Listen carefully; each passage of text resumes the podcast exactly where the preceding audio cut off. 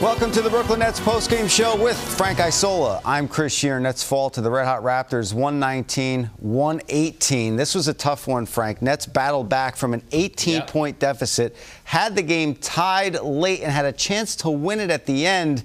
Despite all of that, though, for the third straight game, this is a great sign for Kenny Atkinson and company. Caris LeVert looks like he's back. Yeah, 37 points for him, including six in a row once the Nets fell behind with 98 seconds to go by six points. He got them back, but when they fell behind by one point, he was 12 for 17, and he took all good shots all night. That last one, however, was not great. Shot an air ball. Nets had a chance. Joe Harris grabbed the uh, deflected ball, just missed at the buzzer. Nets played well, but down the stretch, those final seconds, they did not execute well enough to win this game. It's a shame that it all boils down to that one bad shot that Caris took because it seemed for 47 minutes and 50 seconds he was playing perfect basketball till that last shot. It was a career high performance by LeVert who scored 37 points.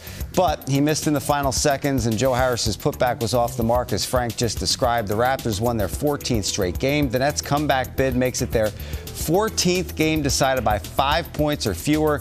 Toronto has now won 18 of their last 19 meetings against the Nets. Afterwards, Kenny Atkinson, Caris LeVert talked about the loss and that final possession. We had to play with a couple options they did a good job defending it. I think Joe, I don't know if Joe's shot was at league, the offensive rebound, he had a chance. So uh, credit to them, good defense. In the immediate aftermath of a game like that, is what stands out the comeback or the deficit? Opportunities. He came on the road, I think 34, 33, 34 points. Uh, it's a lot to give up. That's a lot to, to make up. The fourth quarter was fantastic. Held them to 19 points defensively. Obviously started to make some shots. That, that got us in it, but I don't think you can dig yourself a 20-point hole against against a really good team like like like this.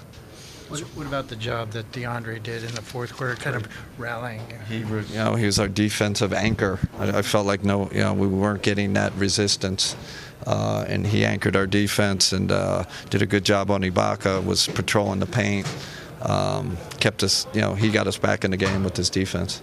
Ken, you said pregame you're hoping for Caris to cut down on his turnovers more at 37 points, one turnover. Is this right. the kind of performance you were looking for? And Spencer, I think zero. Did he have one turnover, zero turnovers? So we did that part of our, our you know, we did that part of the job. We we, we took care of it. Um, Unfortunately, our defense we couldn't get stops. We just couldn't couldn't get stops until the fourth quarter.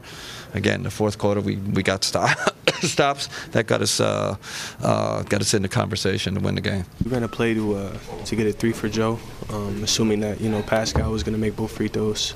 Um, they guarded it pretty well. They they switched a lot of the screens, um, so it's kind of crowded on that side. I tried to get a good shot up. Uh, they played pretty good defense on it. I, I, know that you'd rather have the win, but given your performance and the way that you played these last few games, how big has this stretch been for you? Um, you know, we're not really into moral victories or anything like that. You know, I would have much rather have just played okay and got the win. You know what I mean? Um, obviously, this is a big stretch for us playing, you know, Toronto twice, Indiana once. So, like I said, I would have much rather had the win. But you know, it's always good to play well, especially on the road.